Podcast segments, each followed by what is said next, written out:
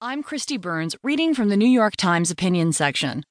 Will these senators live up to their own principles? By David Leonhardt.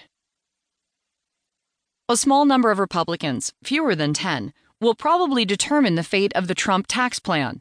The group includes five senators who have been independent enough in recent months to defy their party leaders, not just with words, but actions, as well as a couple who may be newly willing to do so.